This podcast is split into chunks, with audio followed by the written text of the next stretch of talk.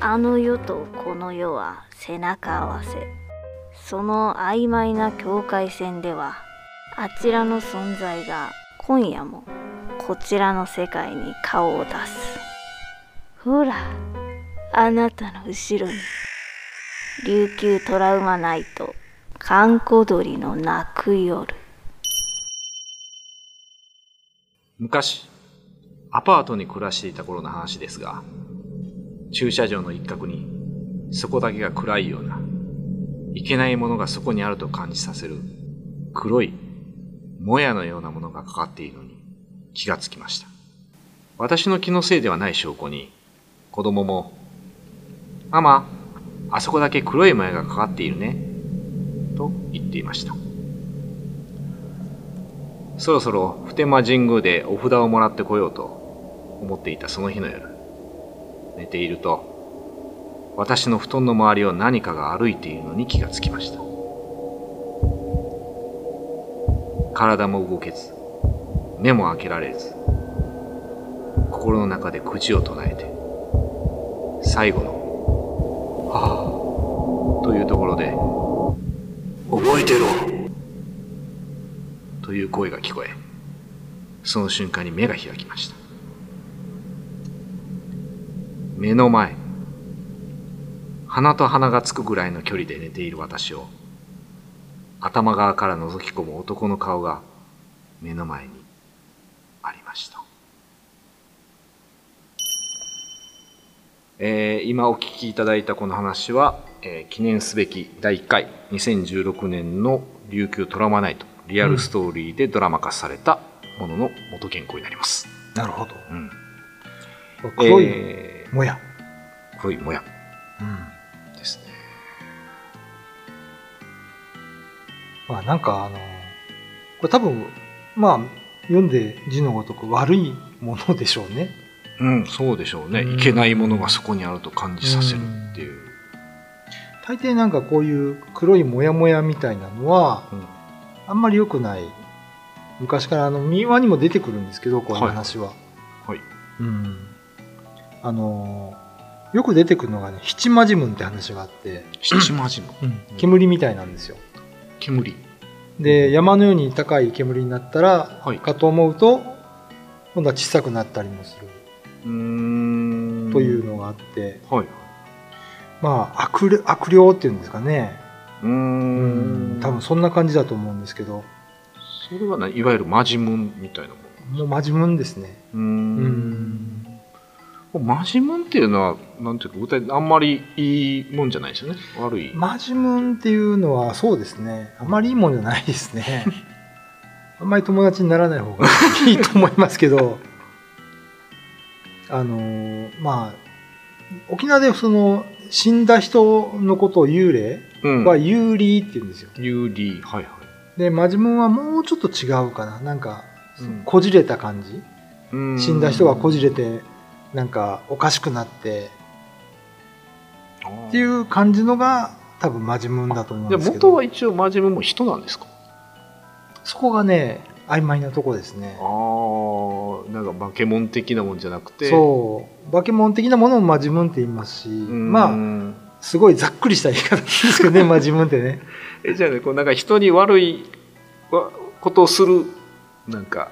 もののけみたいな話ですかそうですねあうんーお掃除でマジムンって呼ぶはい、うんまあ、沖縄にはマジムーンの話がいっぱいあるので、なるほどですねはい、またうんおいおい紹介していきたいと思ってます、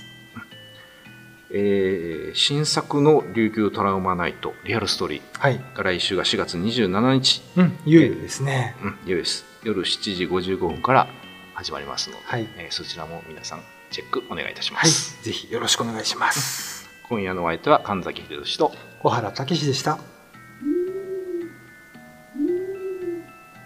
このもやもやはやっぱこの男だったんですかおそらくそうでょしょうねうーんあのくじを唱えてその後に覚えていろっていうの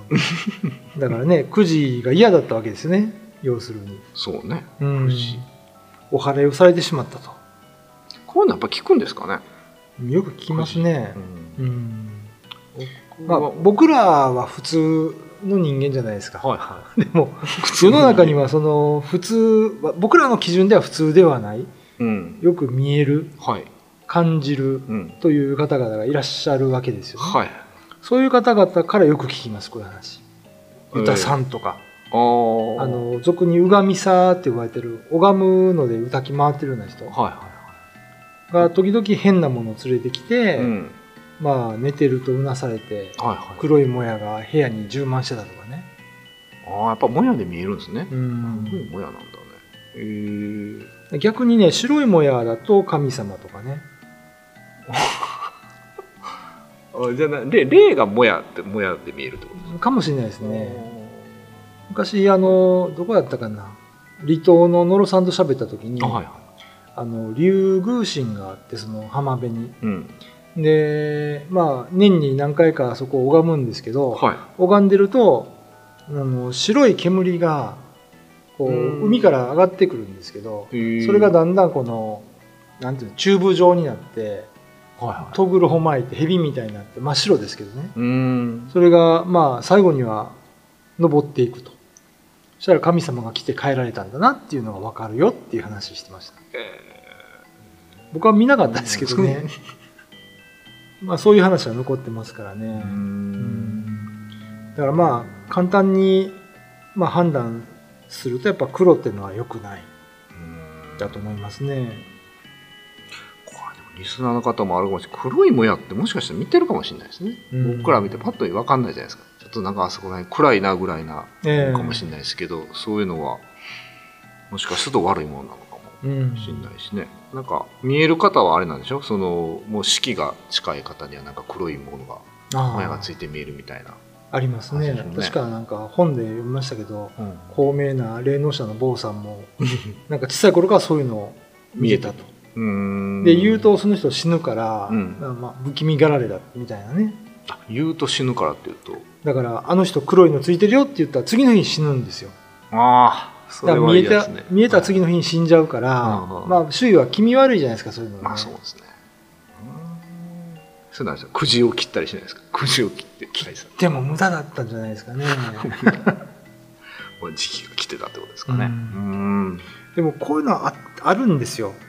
僕ねうん。まあこれ沖縄の話じゃないですけど、うん京都で高校時代にはいはあのある百貨店でアルバイトしてたんですよい。うん。で地下のあのハム売り場さんでねハモリが。ハム売り場でうんバイトしてたんですけど、うん。その裏側のバックヤードにはいエスカレーター、あエレベーターがあって、はいはい。業務用でね確か3機あったんですよ、うん。うんところが一番右の一番大きいとこだけははい。暗いんですよ、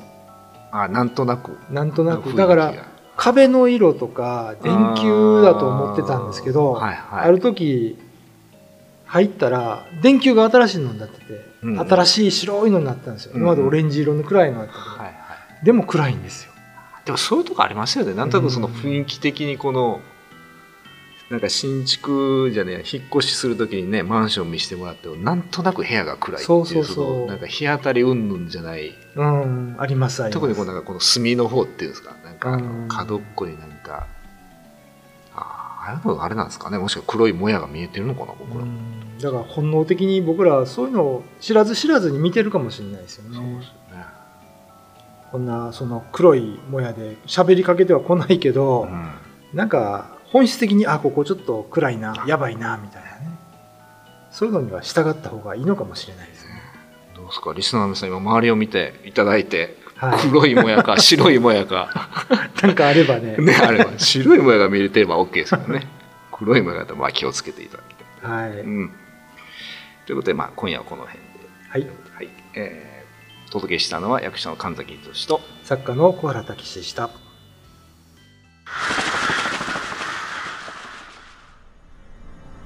ー YouTube のチャンネル登録高評価